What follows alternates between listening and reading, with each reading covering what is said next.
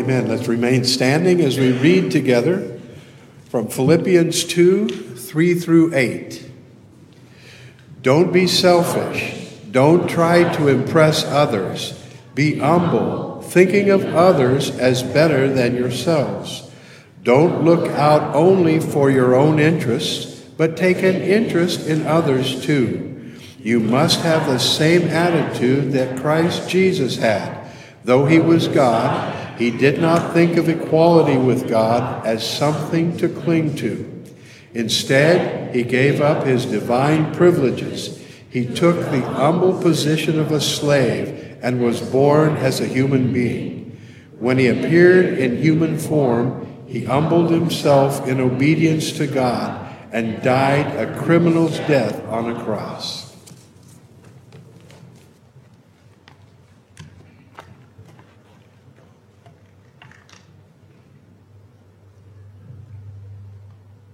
Well, we're doing our second series, second sermon in the series on Mark Plus, and uh, naturally we'll go to Philippians, right?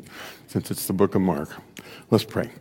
Lord, thank you so much for the privilege that we now have of just listening and looking at your word and asking your help to help have us understand what's here. Lord, open our eyes and our ears. Help us to see, help us to see you in the, in the words that are here. And Lord, we pray that we would learn to walk in the way that you have walked, and that we would learn to live in that way every day. We thank you, we praise you. In Jesus' name we pray. Amen. Please be seated.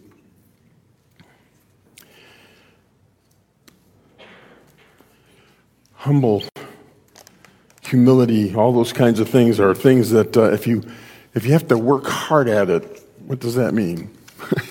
you know, um, I don't know if you ever run into somebody who you could tell somehow that they were just, you know, it didn't seem like they were real, you know. They, they had decided that it was time to be humble, and so they became humble until something came along to kind of tip that over, and then they weren't quite so humble anymore. Some people see humility as, uh, you know, kind of you're all walking around with your head down and you never meet anybody's eyes and and, um, you know, if anybody says anything to you, you, you know, you pretty much put yourself down. And, and again, I'm, I, I don't see that as, as true humility. And I want to kind of look at humility. And the reason we're doing that is because from eternity past and, and from heaven, there had to be an incredible amount of humility for Christ to come and take on human form. So that's kind of where we're going. How can we learn from the humility of Christ is, is kind of what I want us to think through together this morning. Um, and entitlement is, is, um, is, is a word that I want to look at just for a second because I think it'll help us in understanding humility. Entitlement is the belief that one is deserving of or entitled to certain privileges. Uh, so if I'm if I'm entitled, I may go through life thinking that everybody owes me something. They owe me the fastest line at the grocery store, or they owe me the, the best service in the restaurant, or they owe me to never run out of that product that I want because, you know, they owe me. That's the whole idea of being entitlement. Entitlement is demanding rights that you probably don't even have. And, and that's one of those things that we think about. We, and, and sometimes we imagine rights and then we feel that those things that we've made up in our own minds that we've decided we are entitled to, when we don't get them, then there's problems and difficulties.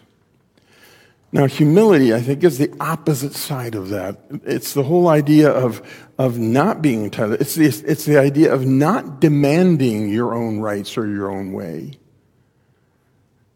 When we think of that we deserve something or that we have a right to it, then that's where places come in where we have the opportunity to be arrogant or prideful. And if we believe everybody owes us, then we are not being very humble, and hum- humility isn't part of what's going on in our hearts. So, as Paul's talking to the church in Philippi here, he starts out, and I'm just starting in verse 3, and, and what we want to do is look at Christ as he came into human, uh, became a human being. Uh, do not, Paul says, do nothing, verse 3, out of selfish ambition or vain conceit, but in humility consider others better than yourselves. So don't be selfish and so ambitious and so vain and conceited that all you see is yourself and what you want or what you think you need. Each of you, he goes on to say, should look not only to your own interest. He's saying, he's not saying you don't have interest. That's okay, you do. But don't make your interests the primary thing in the universe. Okay? So you have interests, but he says, think of other people's interests as well. Uh, also the interests of others. And then Paul goes on to say, now let me give you an example of the best humility you'll ever see. And we jump into that in verse 5. He says this to the Philippian church and directly to us as well. Your attitude should be the same as that of Christ Jesus. What? Yeah, your attitude.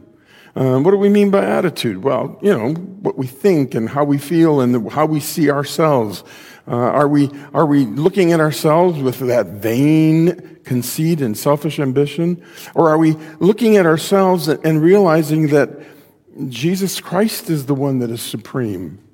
And, and it's not me, and I'm supposed to be like him. Um, so your attitude, Paul says, should be the same as that of Christ Jesus. The whole idea of supreme humility and, and love and selflessness, that's all wrapped up in, in the person of Christ.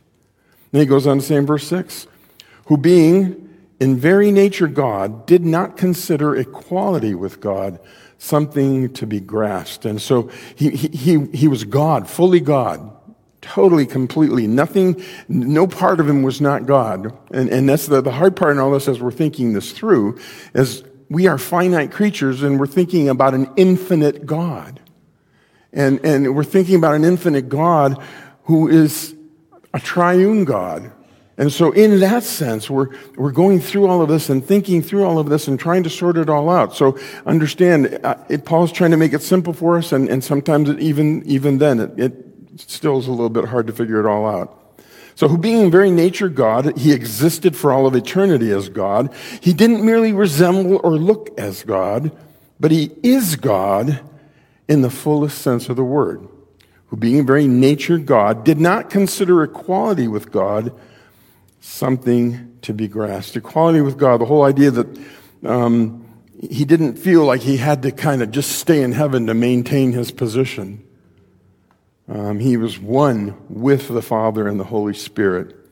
And he didn't consider equality with God in that sense of being in the same place and united the way they were. That, that was something to be grasped, or a better word is to cling to without wanting to let go. See, for him to become man, he had to let go of that whole perfect Trinity that they had going. Now, again, here we're getting into okay, how can you split the Trinity in this three and one, one and three God? I, that's the hard part in all of this. Um, but in submission to the Father and the Spirit, he took on human form and came to live as a man in this world.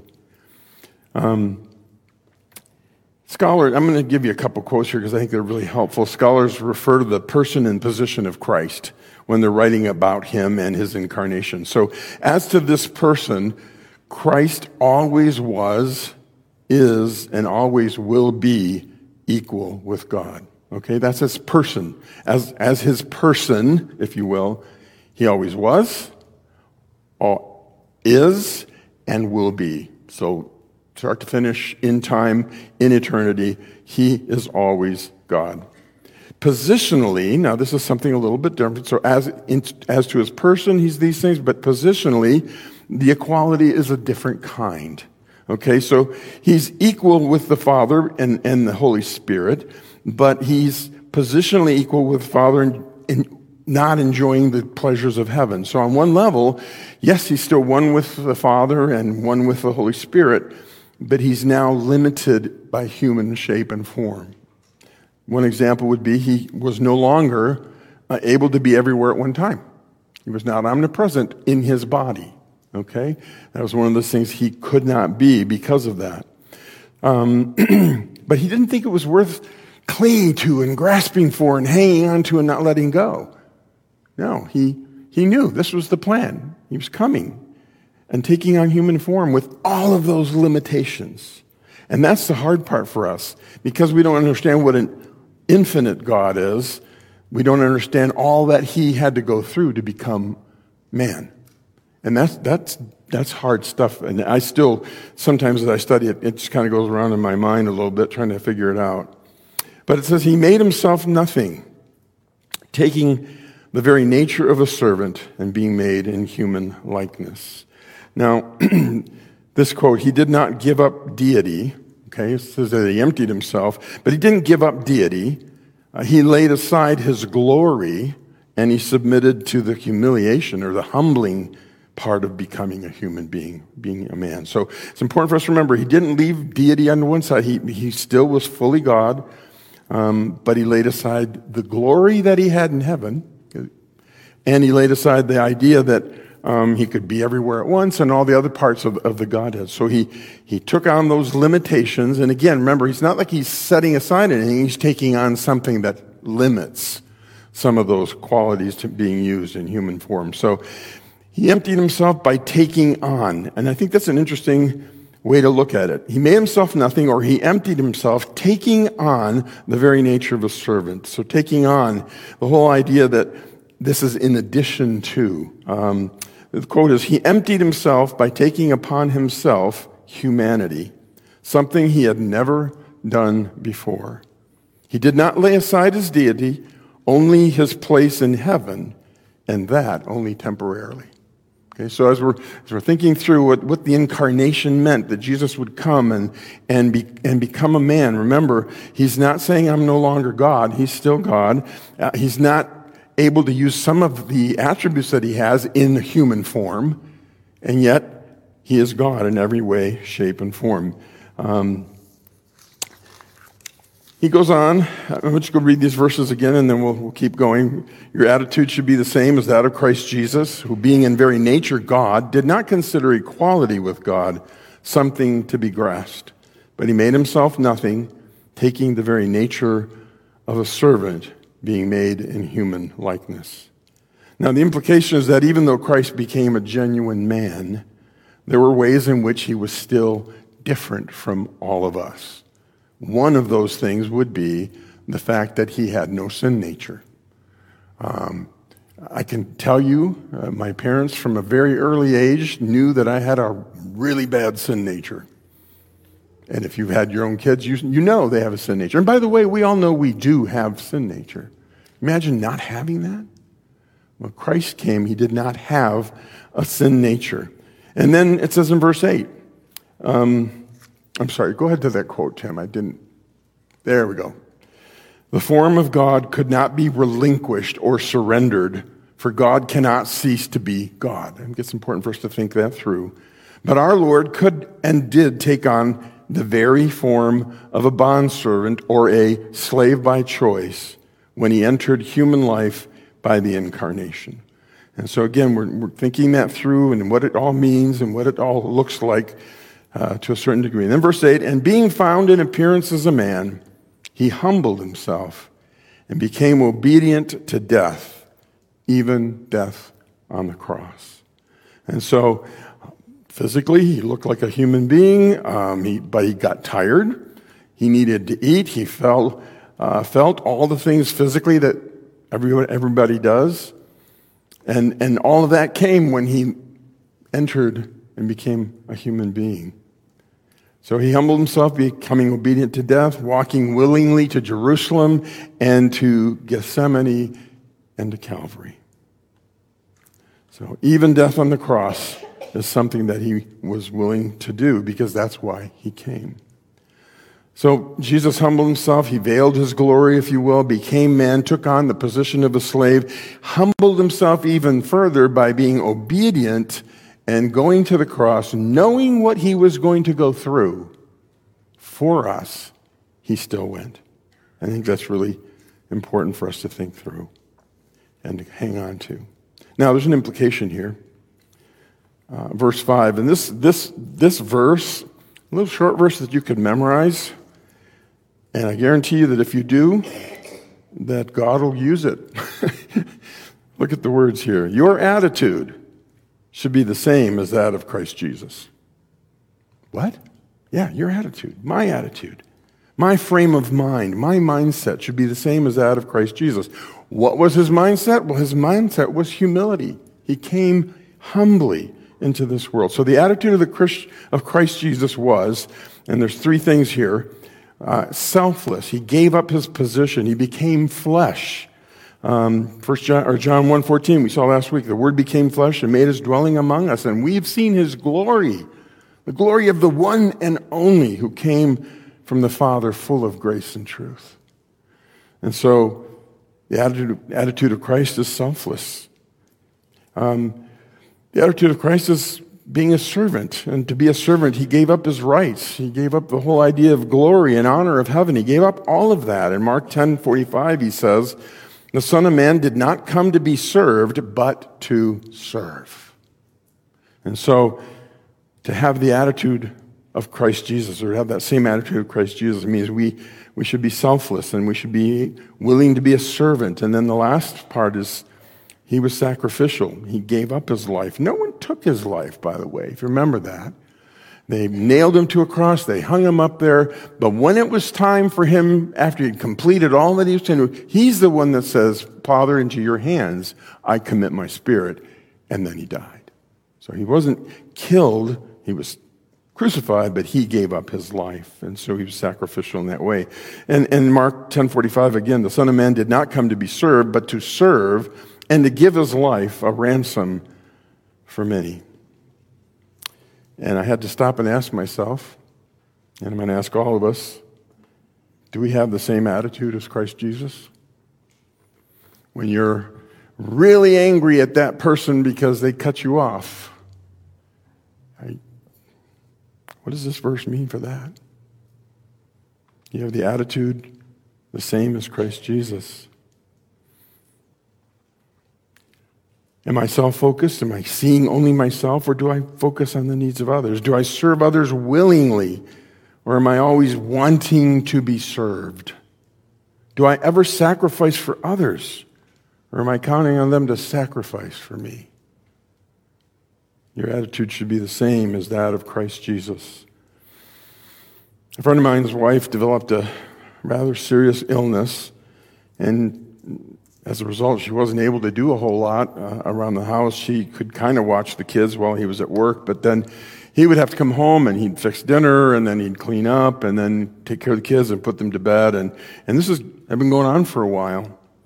And um, he understood and knew that it wasn't his wife's fault in any way, shape, or form, but it was something that was just nagging at him and just wondering why. And on some level, angry at God, I'm sure because he, he was saying, well, why in the world did you allow this to happen? And, and he, he confessed to me that, you know, he had a really horrible attitude about it. And, you know, he'd be out there in the kitchen cleaning and it, just a scowl on his face and he was banging things around. And on one level, he knew that down deep there was something had to change. And then he ran into this verse Your attitude should be the same as that of Christ Jesus.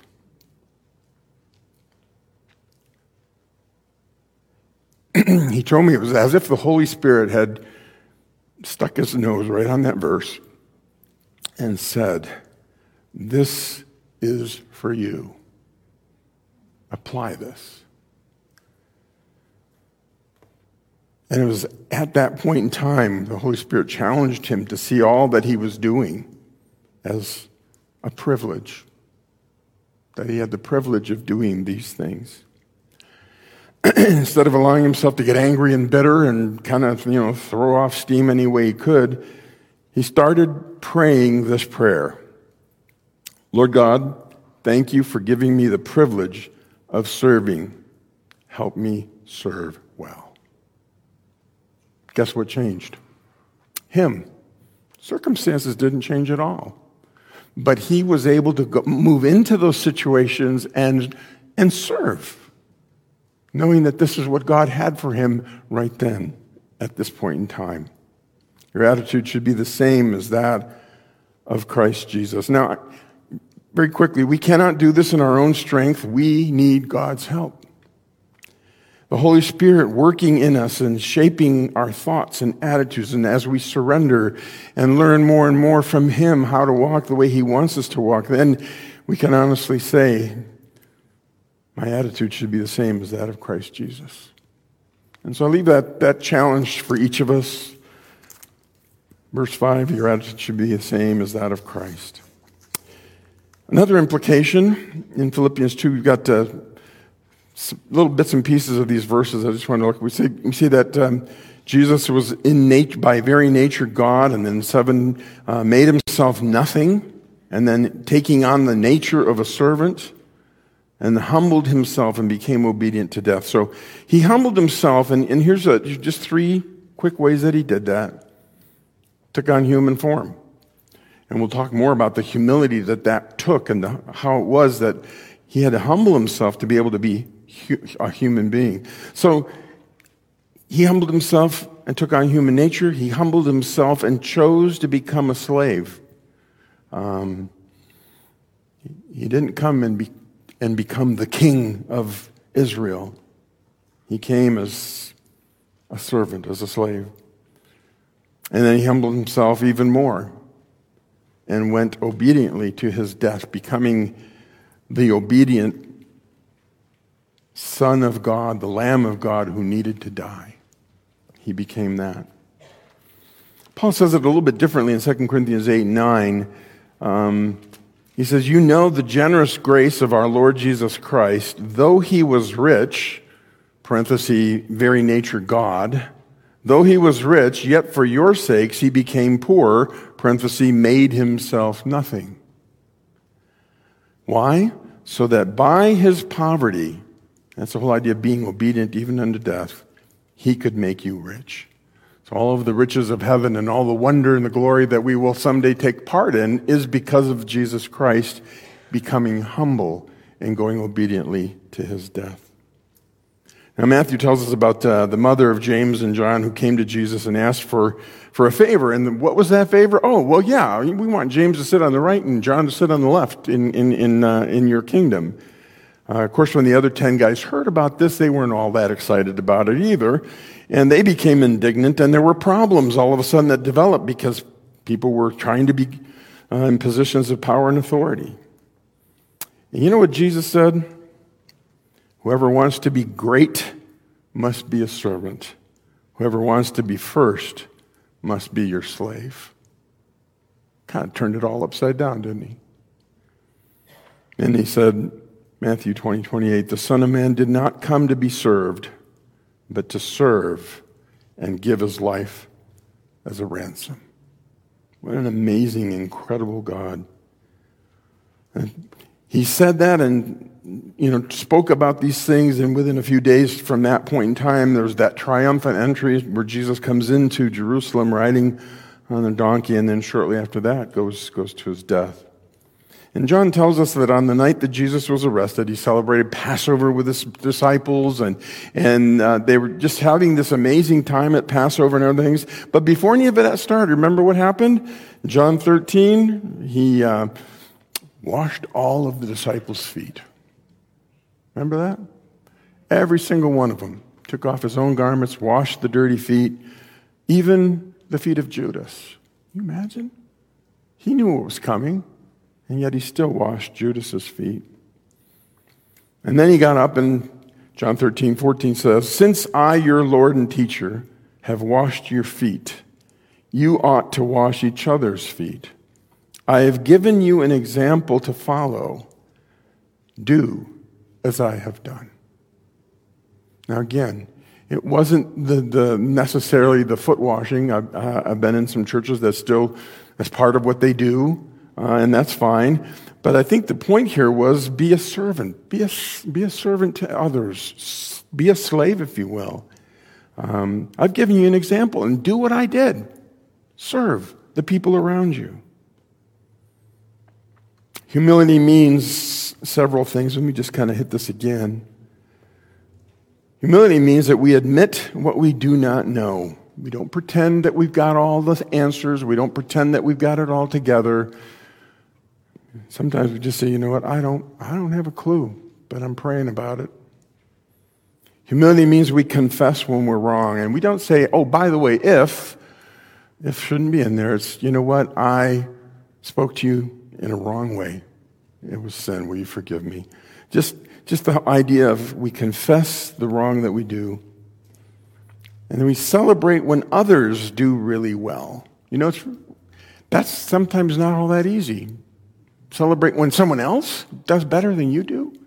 And yet, I think that's a little bit of what humbleness is all about. Humility means that we gladly share the credit, even when it is, even when we did all the work. If they get some of the credit, we go, yeah, praise God. Praise God, they get, they get some of the credit. And then humility means that we honestly rejoice with those who rejoice. It's a lot easier to rejoice inside when the person that you've been struggling with is going through a hard time. Humility says, hey, they're doing great. I may struggle with them, but I praise God for them. And I will thank God for them. So, true, honest humility keeps us focused on Jesus and who he is, what he has done. Honest humility cannot get over the fact that Jesus did all of this for us. Imagine that. So, what last week we talked about uh, in the beginning was the Word, and we talked about all that, told about John the Baptist. And this morning I wanted us to see the, the incarnation cost something. And, and we're going to move into Luke 2 now and just look at a couple of the scenes from Jesus' childhood. And what I want us to see is you've got an infinite, all powerful God who is now in a womb for nine months, and then a baby, and then a toddler, and eventually a 12 year old boy. And this is the infinite God who's taken up. So the creator and the sustainer of all things exists for nine months in a womb. Imagine that. Creator, sustainer of all things, who's omnipresent and omnipotent, becomes a human baby and then child and then a teenager. Now, before any of that happened, obviously, there was a whole bunch of stuff we just celebrated uh, Zacharias, Elizabeth, John the Baptist, that whole thing. And then Gabriel visiting Mary and telling her that she was going to have a baby. And then Mary going to see Elizabeth, spending three months. John the Baptist is born. At some point in there, the angel comes to Joseph and says, Listen, don't put Mary aside. She has been faithful to you. This baby is the Messiah. And so he takes her home and he, um, he she becomes his wife. and then they travel to Bethlehem, and he's born in the stable. The angels and the shepherds and all that stuff happen. And then in Luke 2 21 through 38, Jesus is presented at the temple. Uh, and, and when he's at the temple, he meets Simeon. Well, his parents meet Simeon and Anna, and they prophesy and lay hands on him. Um, they go back to Bethlehem. The wise men show up at some point after that, and they eventually get down to Bethlehem. And then there's that angel that says to Joseph, Run, go to Egypt now. And in the middle of the night, they go to Egypt. Um, they were there, and we're not sure for how long. Um, scholars believe Herod died at the, in the year 4 BC, and that Christ was born in the 2 or 3 BC, somewhere in there. Um, so if he was born maybe a couple years, they were in Egypt, and then boom, uh, Herod dies, and the angel again comes to Joseph and says, Okay, it's, it's safe. You can go home now. And so they come back and they settle in Nazareth. Luke 238. Um, this is in, in 238. There's there's kind of a gap. Actually, it's in 39. And the, Anna and Simeon are talking uh, about uh, Jesus and and um, God had spoke about this child, and, and, and they were looking forward uh, to the amazing redemption of Israel. That's Anna and Simeon. And when Joseph and Mary had done everything required by the law of the Lord, the next sentence in Luke is they returned to Galilee. But there is in between those two statements about a one to two year gap, because that's when they went to Egypt. Okay? So Luke says, you know, they did everything that was required by the law, and, and that would mean circumcision on the eighth day, the purification of Mary on the 40th day, all of those things. And then the, after the wise men leave, they go to Egypt. And then the second half of verse 39 says, they returned to Galilee, to their own town of Nazareth, and the child grew and became strong, was filled with wisdom, and grace was upon him. Again, remember, the infinite God is this young child growing, maturing, learning, all of those things. In verse 40 tells us that he grew physically And he was filled with wisdom, so he was growing mentally and filled with wisdom. And he was filled with grace. And the grace of God was on him. So spiritually, God's favor rested on him in a special way. He walked in fellowship with God. Verse 41 then tells us the custom of the family. Uh, every year they would go to Jerusalem for the feast of the Passover, or it would be the Passover and the feast of unleavened bread that all got kind of lumped together. Now, for Jewish men, it was required that they go to Jerusalem for the Passover feast, for the Feast of Weeks, and for the Feast of Booths. But for many of them, it was not possible to make that journey financially. And so the one that most of them would choose was the Passover feast. And so I think we're maybe getting a little bit of a hint as to what station of life Mary and Joseph were in, uh, because it says every year they went to this feast. This was the one they specifically noted.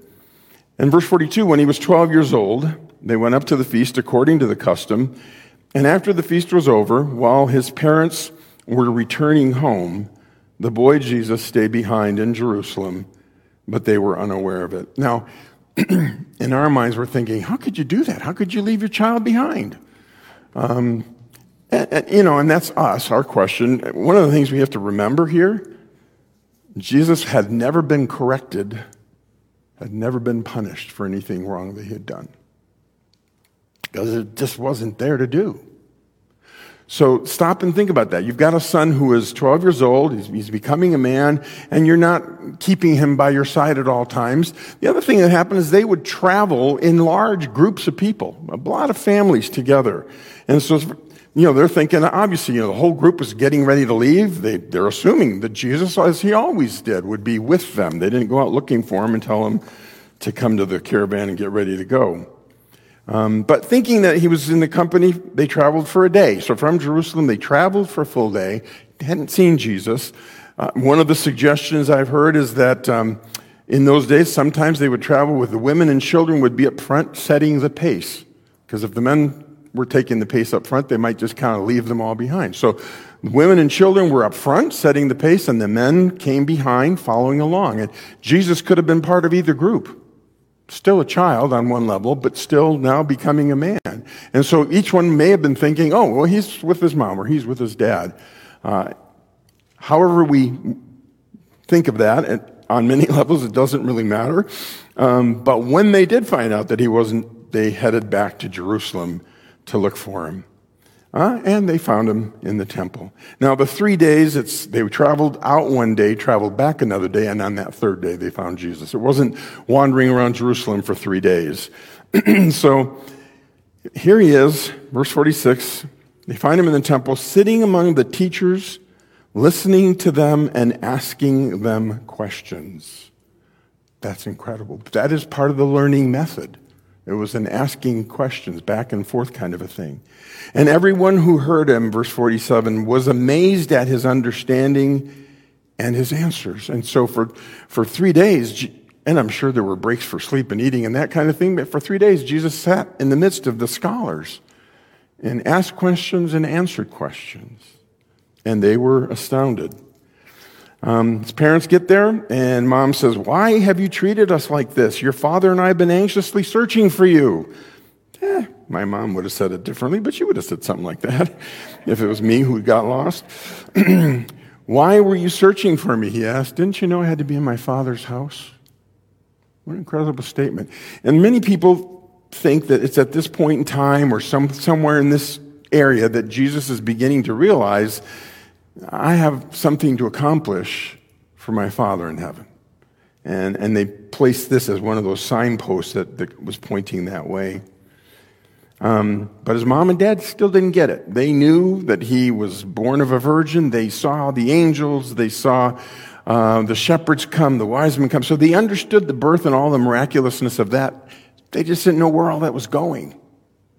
There was no roadmap saying, you know, when he turns X number of years, he's going to go out and start teaching and preaching. that was not something they had any way of knowing.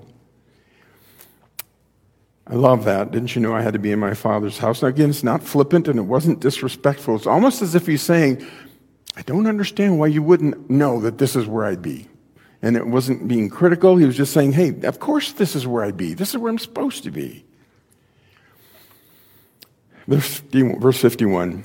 Then he went down to Nazareth with them and was obedient to them, and his mother treasured all these things in her heart. Again, that statement, obedient to them, did not mean that he was disobedient. It just meant that in the normal course of events, he was the son he was supposed to be. And verse 52 tells us he grew in wisdom and stature and in favor with God and men. What an incredible thing. Wisdom, stature, and favor with God and men. Now, he went back to Nazareth with his parents and was there for 18 more years. Okay, 18 more years before the age of 30 when he launched into, into ministry. Um, I wonder what kinds of things happened then. There are many things that people think. At her age 12, he would have already been learning to do the work of his father, would have been learning to be a carpenter. And some people feel, since Joseph isn't mentioned after Jesus is a man, that at some point in here, in these 18 years, Joseph passes on, which means that Jesus, as the oldest son, would be responsible for, you know, working and taking care of the family.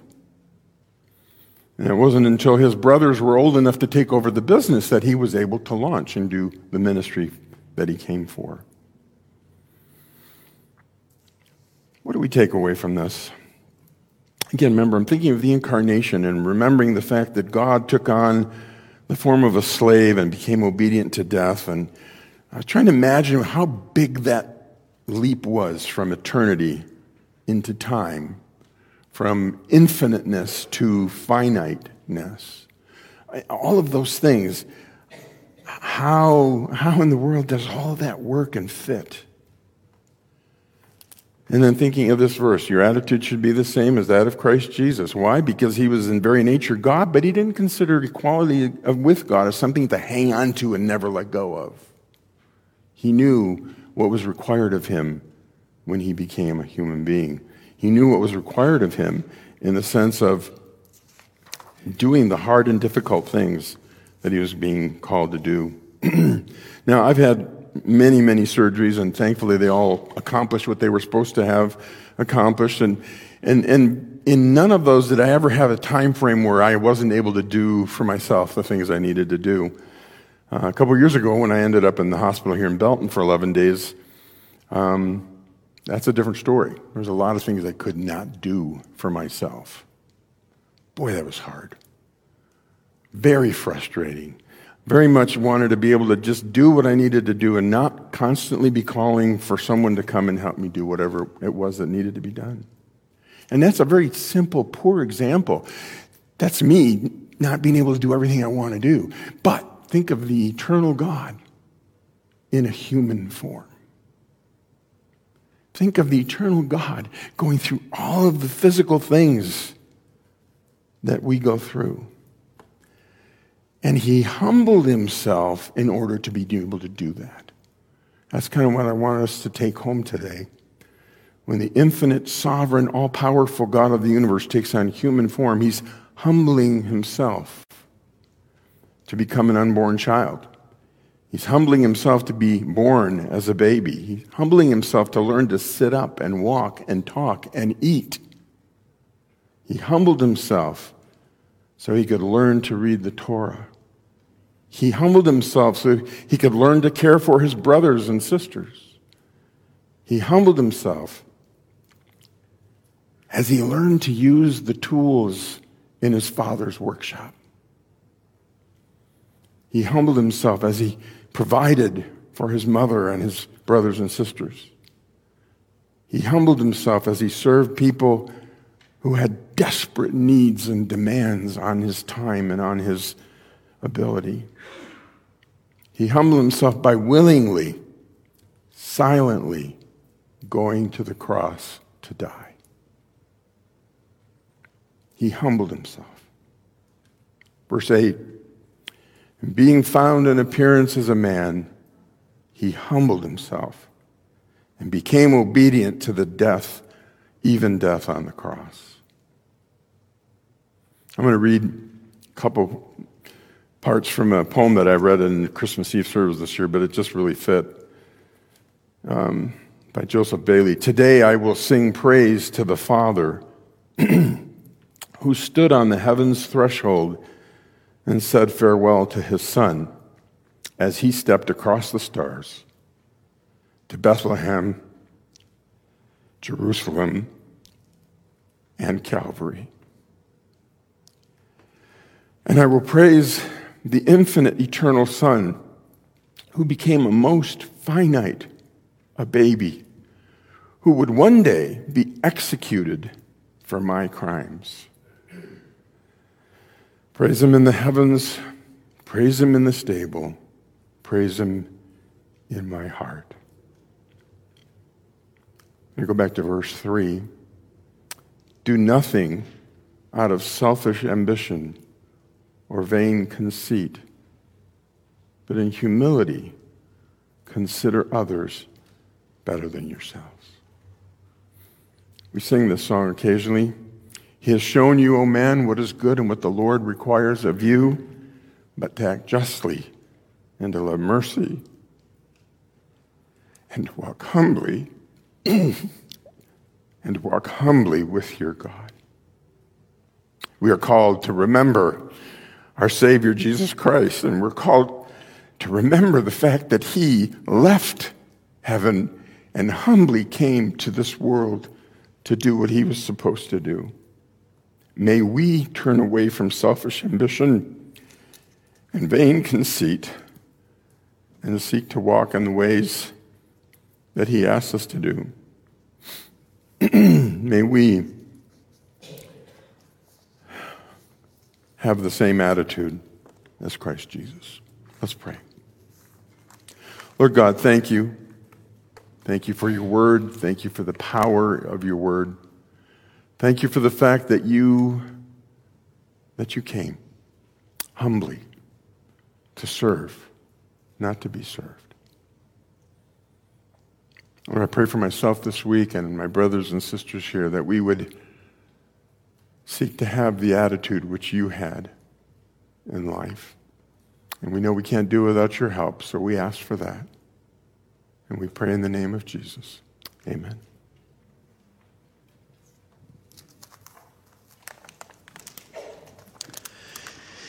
Amen. Let's stand and respond with one more hymn this morning.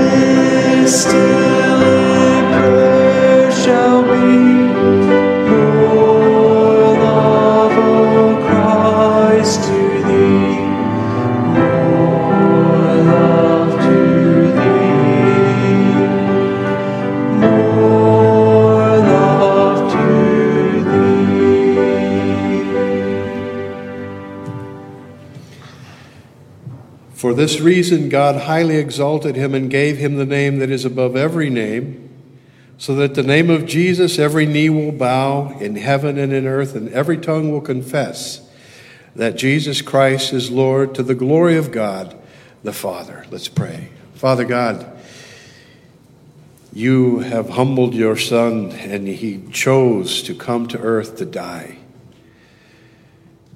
How could we not give more love to thee? How could we not walk in humility when you humbled yourself in such a way? How could we not forgive when other people have depended upon you and accepted your forgiveness that you paid for? How could we not forgive knowing the price you paid for forgiveness? Thank you, Lord. Help us to humble ourselves as we go forth this week. Help us to live and walk humbly before our God. In your name, amen.